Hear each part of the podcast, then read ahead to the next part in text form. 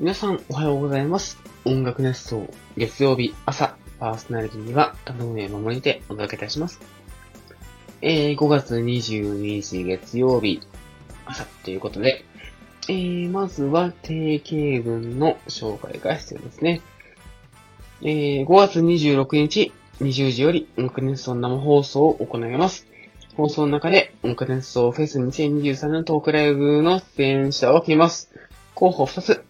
丸1、音楽熱奏各曜日パーソナリティ大集合。丸2、音楽熱奏フェス出演者大集合です。えー、ということはもしかして私も出演者になることをかもっていることですか？そうなったら何を喋ろうかな？ドキドキです。ぜひ26日の生放送を楽しみにアプリをダウンロードしてリアルタイムでコメントをお待ちしております。はい、ということで、えー今週末26日に音楽熱奏の生放送がありますよということで、えー、まあ、そこでいろんな決定というか、があるということですね。はい、楽しみですね。えー、音楽熱奏、まあ、気づけば結構喋ってますけれども、もし、自分が、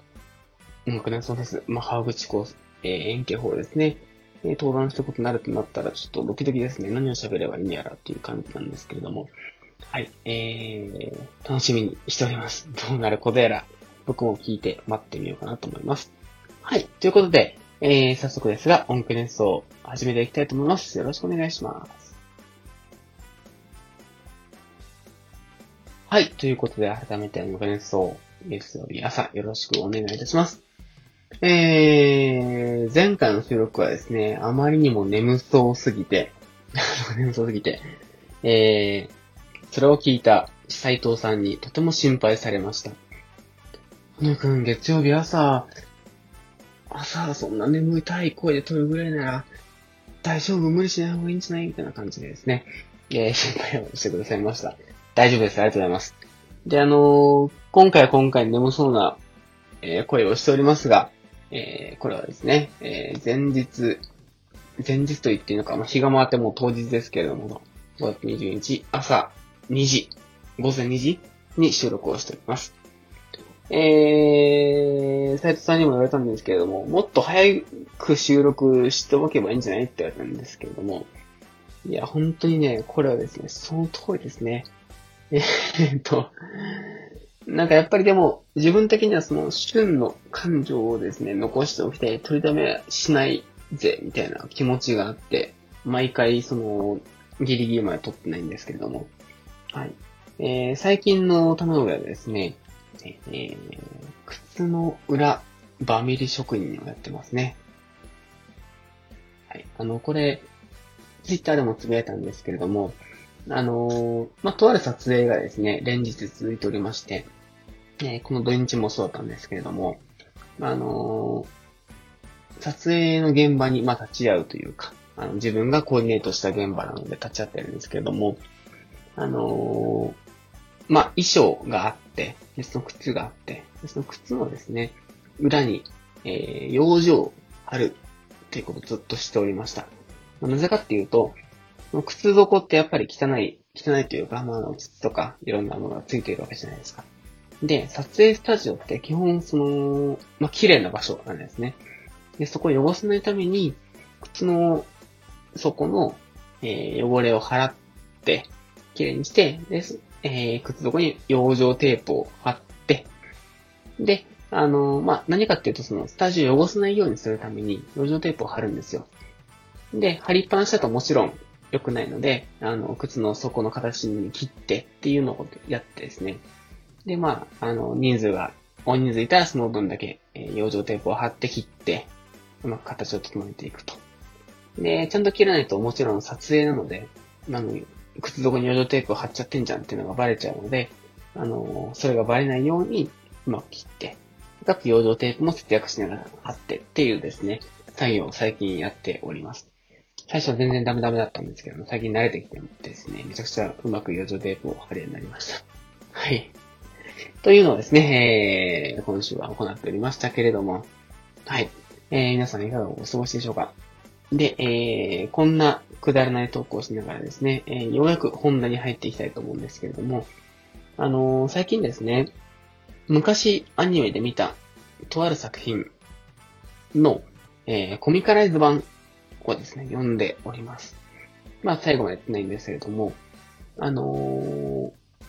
まあすごい好きだった作品がありまして、あえて作品名を明かさずなんですけれども、まあ、いわゆるその、学園ラブコメみたいな作品なんですけれども、えー、それがすごい昔好きで、で、えっ、ー、と、最近その、よく読んでいるというか使っている漫画アプリに、ね、その作品のコミカライズが載っていて、あ、久々に読んでみようと思ってですね、読んだん、読んでいるんですけれども、これがめちゃくちゃ面白くてですね、なんか、あのー、アニメで見ていた時よりも、よりもというか、とはまた違った、えー、作品の面白さっていうのがですね、えー、感じ取れて、すごく面白いんですよ。結構、結構課金課金してですね、ずっと読んでいるんですけれども、で、えっ、ー、と、まあ、そんな漫画読んで、あ、じゃあちょっと、もう一回アニメもちょっと見てみようと思って、さすがに全部見るのは大変なんで、まあその印象的なシーンを見てみようと思って見てみたんですけれども、まあ、その漫画で表現されていた表現とアニメの表現全然違ってですね、あ、同じ作品なのにこんなにも違うんだっていうので、すごいびっくりしたんですよ。で、あのー、まあ、自分はやっぱり音楽家というかミュージシャン側の人なので、音楽ってどういう風に当てているんだろうっていうのをですね、まあ、えっ、ー、と、当時見ていたのが、高校生とか、専門学校時代とか、まあ、つまり10代後半だったんですけれども、当時、あの、僕は劇版を、まあ、今はもちろん、あの、注力してというか、あの、注意して聞くようにしてますけども、当時は劇版はあんまり、その、聞くぞって感じじゃなかったんですけども、改めてそのアニメを見て、劇版ちゃんと聞こうと思って、アニメのシーン、どんなシーンで、どんなセリフがあって、どんな劇版が載っているんだろうっていうのを改めて聞いたときに、あ、なるほどねって思ったんですよね。なんかその作品は、すごいその、ダイナミックな感じじゃないというか、繊細な心の機敏に合ってるタイプの劇版だったんですよね。で、えっ、ー、と、まあ、ご、へというか誤解をまずに言うと、ご誤解を、えー、恐れずに言うと、ちょっと地味だなと思ったんです、当時の自分は。なんかその、結構その、心に寄り添う基盤だったんでしょうね。その、寄り添いすぎて、自分は結構感情移入しすぎちゃって、えー、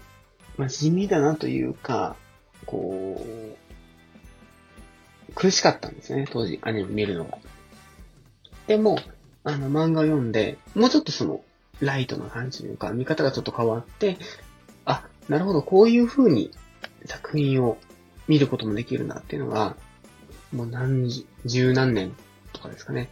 やっと解釈することができたというか、なんかこう、別の切り口で作品を見ることによって、当時見ていた作品の像っていうのが、また少し違って見えて、で、その状態でアニメを見ることによって、あ、こういう切り口でアニメって展開してなっていうのがですね、すごくよく分かった、えー、経験というか体験でした。で、やっぱり音楽の力がとても偉大だなと思いました。なんかその、まあ、主要キャラが何人かいて、で、まあ、主人公的な人が、こう、感情が高ぶるシーンがあって、その後に、まあ、ヒロイン的な子が、の感情が高ぶるシーンがあってっていうので、こう、漫画だと、その、波がですね、まあ、主人公の子に、の方に波がバッと来てるんですけども、アニメだったらそのヒロインの子の方に波が来てるので、主人公の方の言葉ってあんまりこう、当時もそうだし、まあ、改めてアニメを見た後でもそうなんですけど、こう、入ってこない。っていうか、ヒロインの方に目が行きがちなんですけど、漫画だと、その主人公の方の言葉に、ぐっとこう、動かされるみたいなのがあって、まあ、同じ作品だったとしても、によって、こんなにも表現が違う。そして音楽の力、えー、音楽でどう盛り上げるかっていうところで、全然作品の印象が変わってくるなっていうのをですね、改めて学ぶことができる、そんな体験をさせていただきました。はい。ということで、改めてその、まあ、自分は、歌物もち、歌物ももちろん作りますけれども、劇版もたくさん手掛けているという中で、こう、やっぱり、一つのアニメ作品に対して、まあ、アニメ問わずですけれども、その作品に対しての音楽の付け方っていうのは、やっぱりとっても大事だし、そこで結構その、見る側の感情線っていうのがですね、決まっていくんだなっていうのを、改めて感じた体験でした。という、えー、お話でございました。はい。ということで、えー、今日も堂々と喋ってしまいましたけれども、えー、楽しく聞いていただけたら幸いでございます。はい。ということで、えー、本日のムクネストはここまでしたいと思います。また来週お会いしましょう。バイバイ。はい。ということで、えー、聞いていただきましてありがとうございました。えー、もうね、5月も終盤も終盤で、暑くなったり寒くなったり忙しい天気ですけれども、なんやかんやともうすぐ今年の半、今年の半分が終わるかと思ってですね、あっという間ですね。いやー、今年は早いよ。うわ えっと、早いですね。えー、まあ朝撮っても夜撮ってもあんまりテンションは変わらないですけども、はい。えー、今週も聞いていただきましてありがとうございました。なかなかね、えー、僕自身は、まあ、バタバタしている期間が続いて、なかなか、なかなか、うん、うん、っ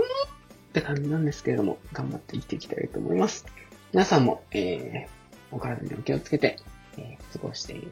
て、また、えー、元気にですね、来週までやられたと思います。